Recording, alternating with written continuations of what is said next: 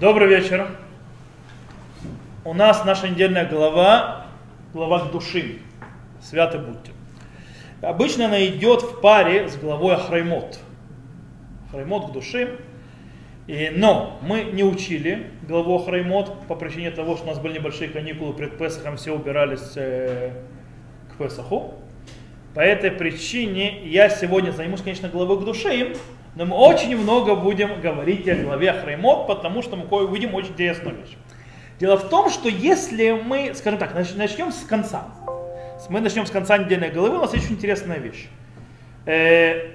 Как вы думаете, как стоило бы закончить главу к душе? Главу «Святы будьте».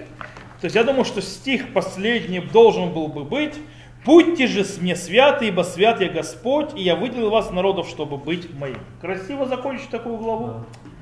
А она так не заканчивается. У нас почему-то еще идет и мужчина, или женщина, если окажется среди них, вызывающий мертвых, или знахарь, смерти да будет он предан. Предан камнями, и забросают их, кровь их на них. Все, глава закончилась.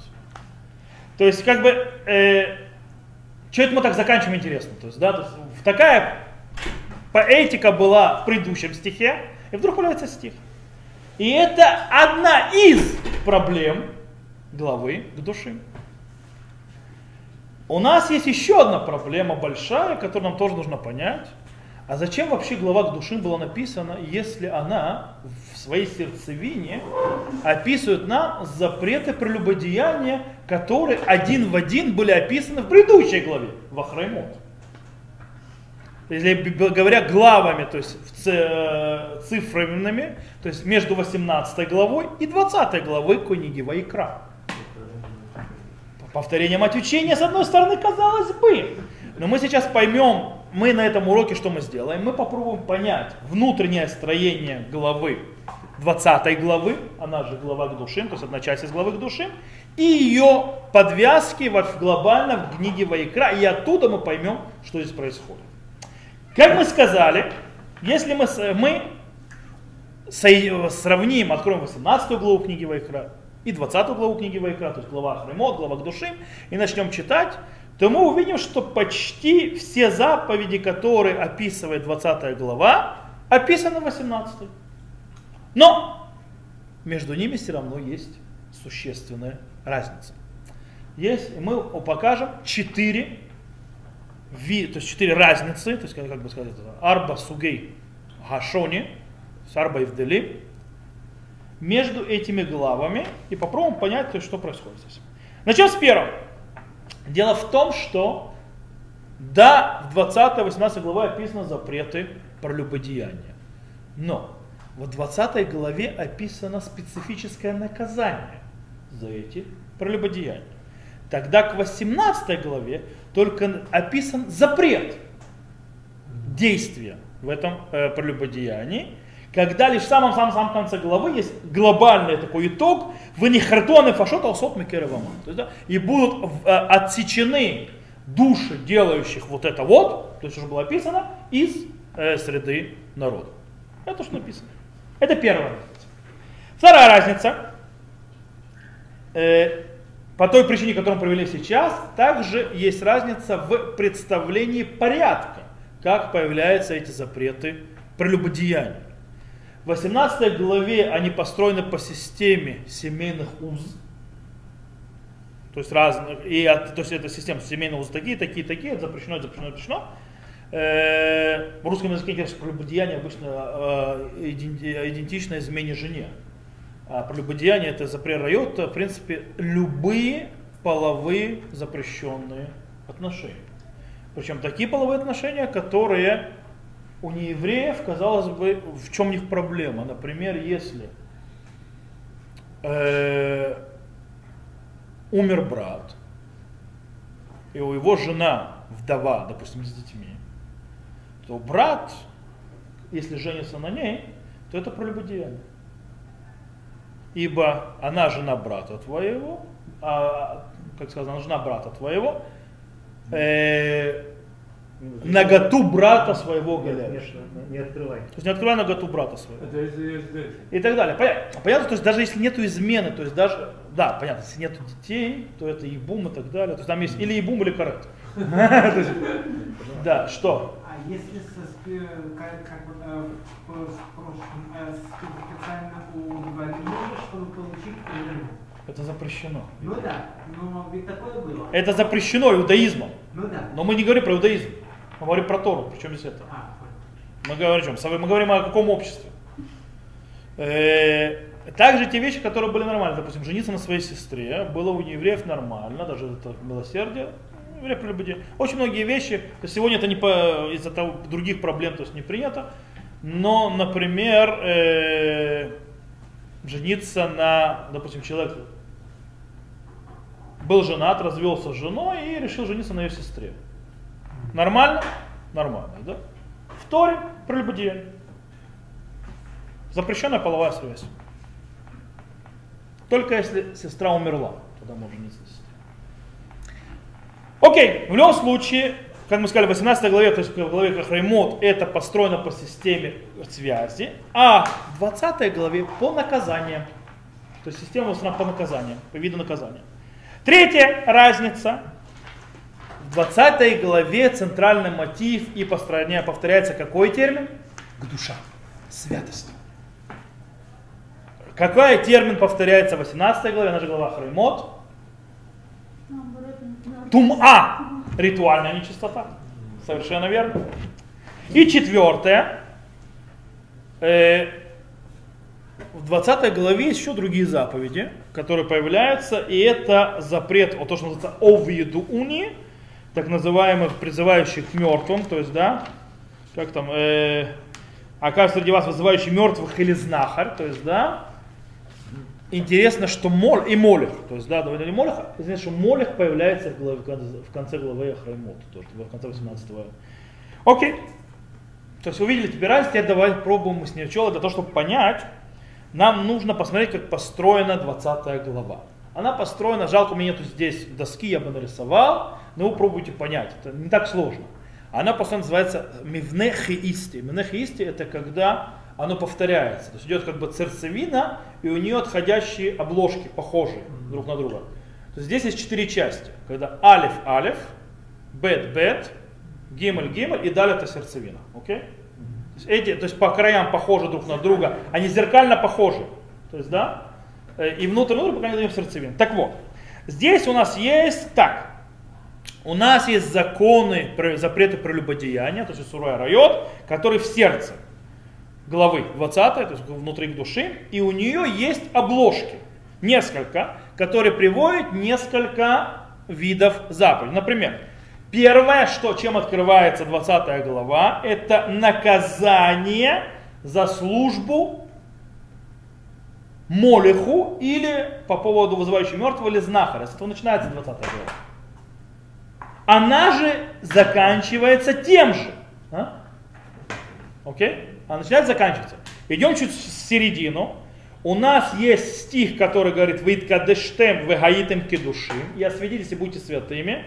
И у нас, вспоминаем, то есть я могу прочитать, тоже мы это прочитали, как хорошее закончание, и освятите, будьте святыми, но оно такого не было. Снова с двух сторон. Идем дальше, углубляемся еще внутрь.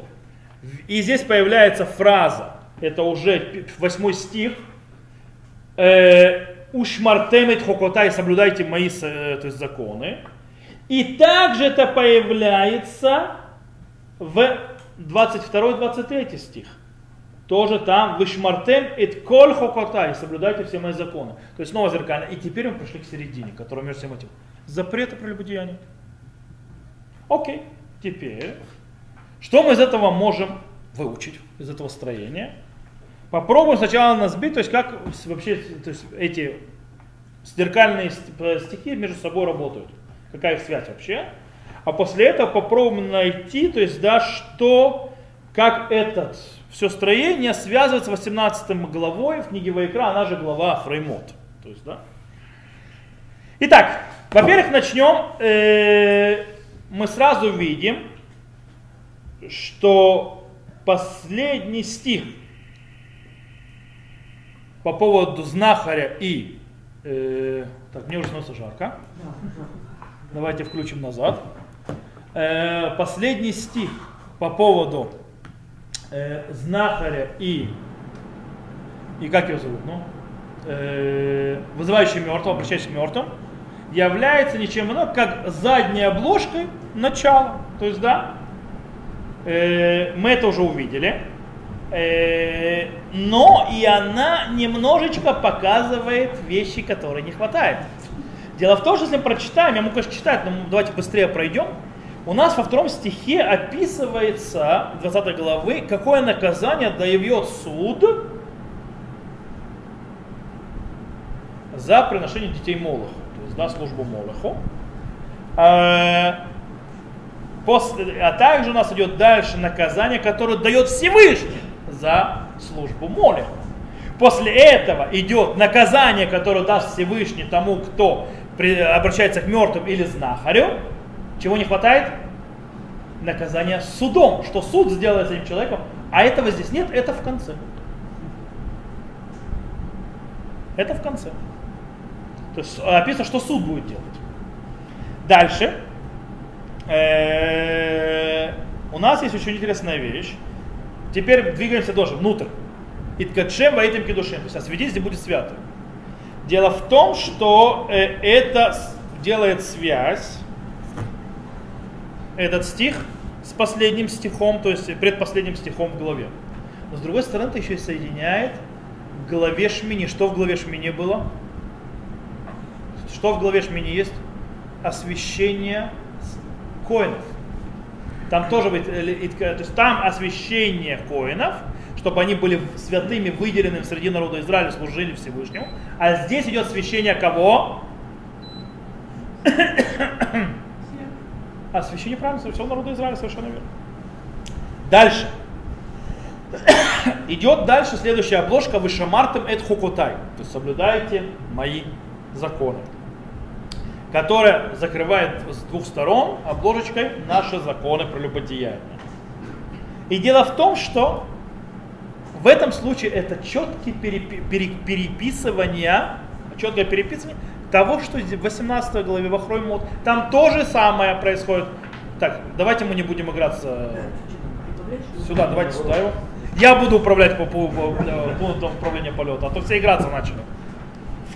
Итак, как мы сказали, вот этот вот стих и сохраняйте, то есть мои законы, он появляется в главе Вахроймот. И он как бы естественно открытие запретов, то есть соблюдайте мои законы, законы перед вами, и закрытие, то есть соблюдайте мои законы. То есть и то, и другое. Интересно, кстати, в обоих случаях, когда закрывается эта идея, описывается, и в книге главе Вахроймот, в нашей главе Душим описывается, что земля извергнет за вот это вот поведение нехорошее. Окей, сейчас мы обсудили по главу нашу с точки зрения технической. То есть мы технически разобрали, если бы у нас была доска, было бы просто шикарно. То есть, да, доски у нас нету, к сожалению, так что придется рисовать вам в голове эту систему. Но я думаю, что вы поняли, как обложечки работают. Окей, теперь мы давайте попробуем, как это хистическое обезьянение, то есть да, что нам дает, какие смыслы оно несет, и мы таким образом разберем место этой главы и здесь, и в главе, и в книге Вайкра вообще. Окей. Начнем, как мы сказали, и мы уже это обозначили, что большинство законов, которые приведены в 20 главе, в главе к душим, они уже обозначены в 18 главе книги Вайкра, в главе Вахроймот. Теперь, нам нужно понять простую вещь. Зачем Тора повторяется? Надо понять? Надо, совершенно верно. То есть, да? Таким образом, нужно сначала проверить, какие важные элементы были добавлены в 20 главе, которых не было в 18. И мы сказали, что там было добавлено наказание, это первое, наказание, правильно? И еще одно, что мы сказали, мы уже это обозначили, кроме наказания, понятие святости, душа. Там было говорилось тума, нечистота, то есть ритуальная нечистота, другая нечистота, а здесь святость появилась. Наказание и святость. Окей. Получается, что нам в 20 главе Душим сообщает Всевышний следующее, что на народе лежит ответственность наказывать тех, кто будет грешить этими грехами, то есть прелюбодеянием. Это лежит на народе ответственность, наказывать. Другими словами, 20 глава наполняет полномочиями суд следить, то надо делать ахифа, то есть заботиться о исполнении закона и наказывать нарушителей, которые будут нарушать этот закон. Таким образом, действия, то есть, да, скилла, кстати, забивание камнями, хотя неверно, забивание камнями, неправильно. Скилла — это не забивание камнями. Это неправильный перевод. Что такое скилла? Это вид казни, один из 4 казней Бейдина, который выражается в первую очередь бросанием человека с высокого места. Правда, с высокого места, то есть вниз головой, в принципе. Он падает и должен, по идее, умереть от падения, ломая себе шею. Только если он не умер от этого падения, на него сбрасывается огромный камень, который должен его добить. Только если этот камень его не убил, его закидывают мелкими камнями. Трактат Санхедрин описывает, что после падения большого камня не выживал никто за всю историю Бейдина.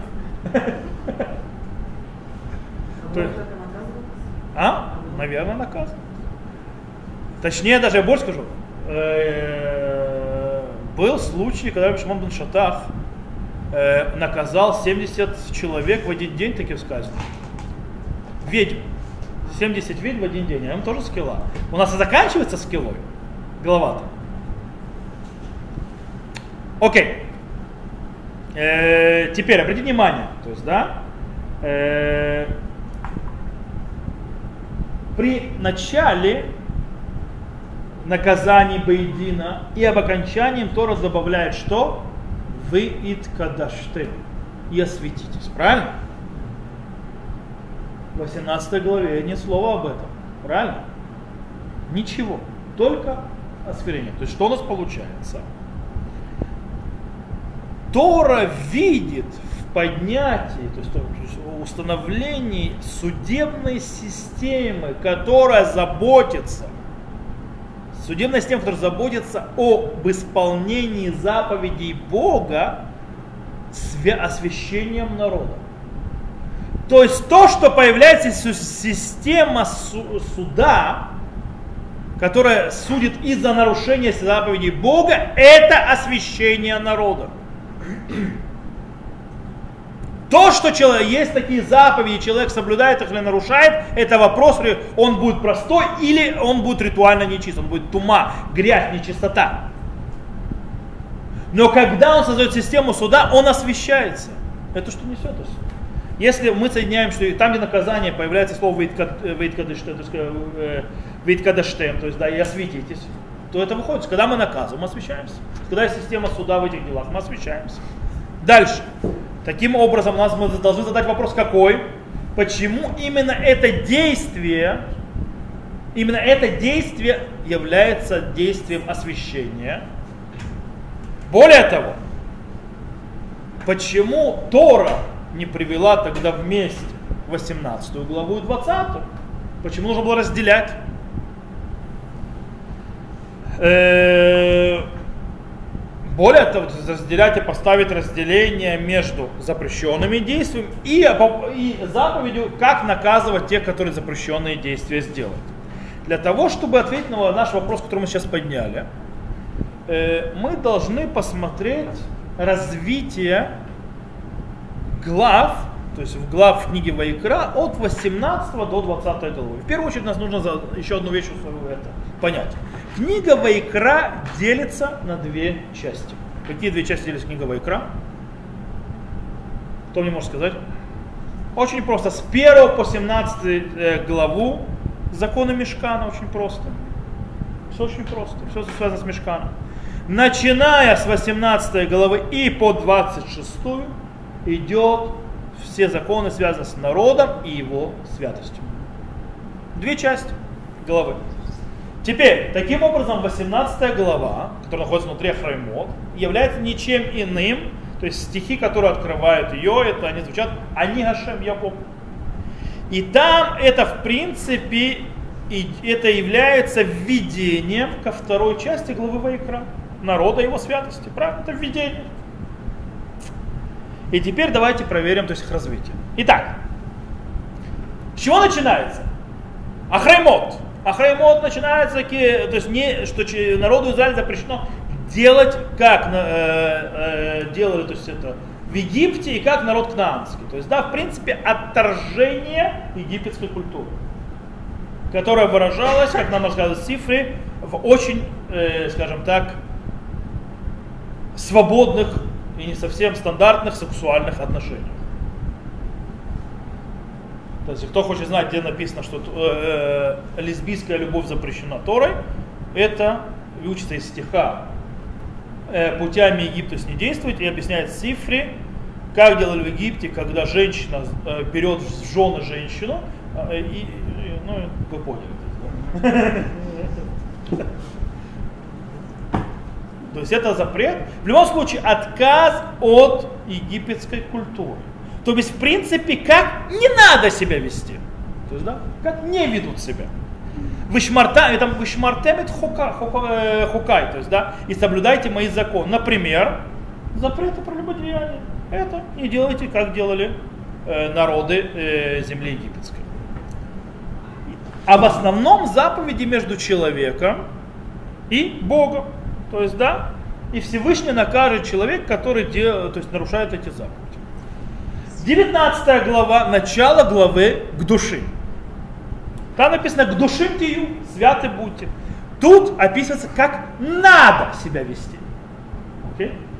То есть, да, это было как не надо себя вести, а здесь как надо себя вести.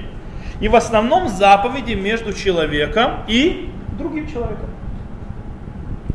То есть, в принципе, те вещи, те заповеди, которые сказаны, кстати, вы обратите внимание, если вы откроете главу к душим, первую, 19 главу, первую часть главы к душим, вы увидите в ней строение почти как в 10 изречениях. Асерет Адиброт. Почти те же заповеди появляются, но они уже поднимаются на новый уровень, выше. Они появляются на новый уровень, то есть, да, они переходят в действие не, как бы, скажем так, заголовков, а в ежедневное действие. Ежедневная жизнь человека. И там, очень интересно, нет никаких описаний на наказание Бейдина, то есть суда, за нарушение этих заповедей. И тут приходит 20 глава и говорит о наказаниях за те заповеди, которые описываются в 18 главе. Что здесь происходит? В первую очередь Всевышний описывает народу Израилю, как ему нельзя вести, как не надо себя вести. Окей? И после этого он говорит, как они должны себя вести. И они должны слушать заповеди Всевышнего по одной простой причине. Совсем простой. Они Ашем. Я Бог. Только из-за того, что я Бог, вы должны слушать. То есть, в принципе, исполнение заповедей должно двигаться не из страха перед наказанием, а должно действовать от любви к Всевышнему, или, скажем так, трепета перед Ним. Или.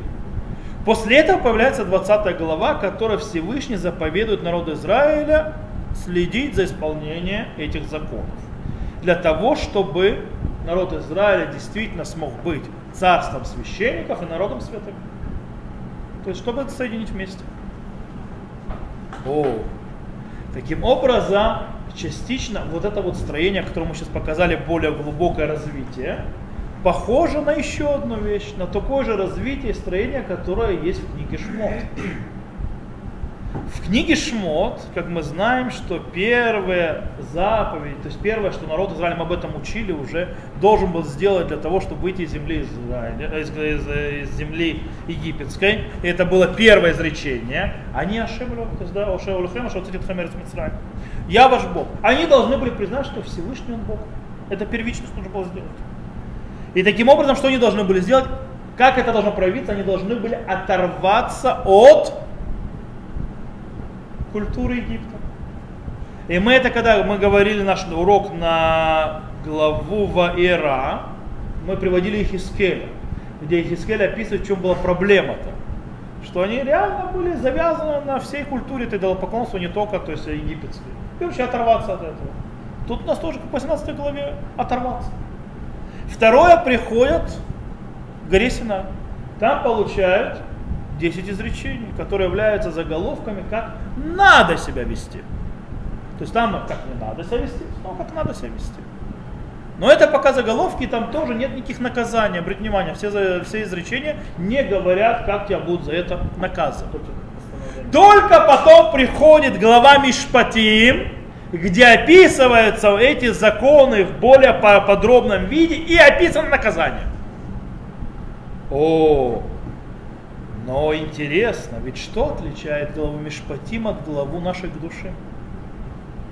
Одна вещь. В главе Мишпатим система суда построена. Это нормальная система суда, без которой не может существовать ни одно общество нормальное. Это гражданская система суда. Там бык боднул корову, этот выбил глаз тому-то и так далее, и так далее, и так далее. Что мы с этим делаем?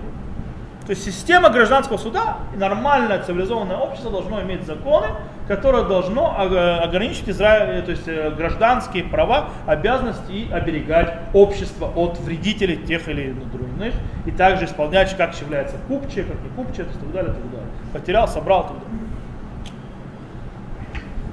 далее. Это Шмот нам дает, книга Шмот нам дает базисную систему народа.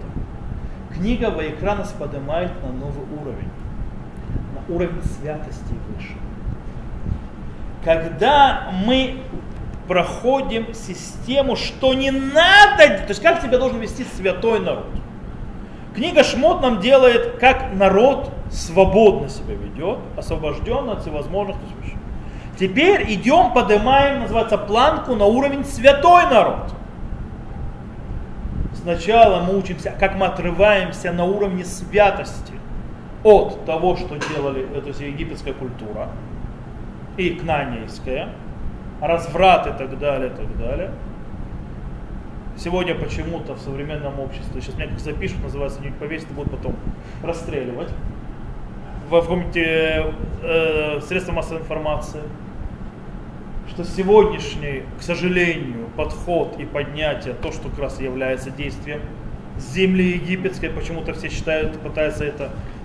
Кстати, Египет действительно подходил, что естественно, то не безобразно, все нормально.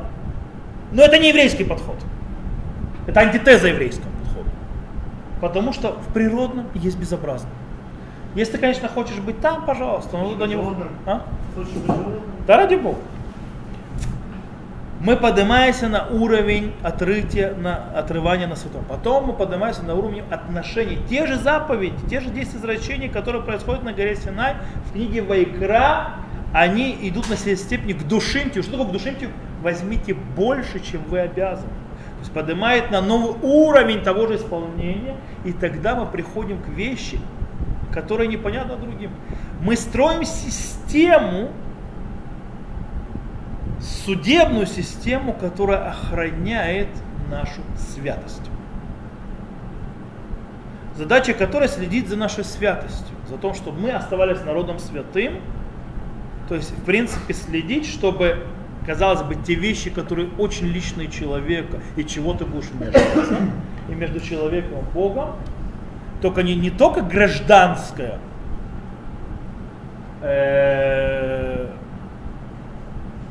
судопроизводство должно быть. Не только оберегать гражданские свободы, а то, что с Богом, типа то, что с Богом, это мои отношения. Нет. Святой народ, он и живет в святости как народ, а не как индивидуум.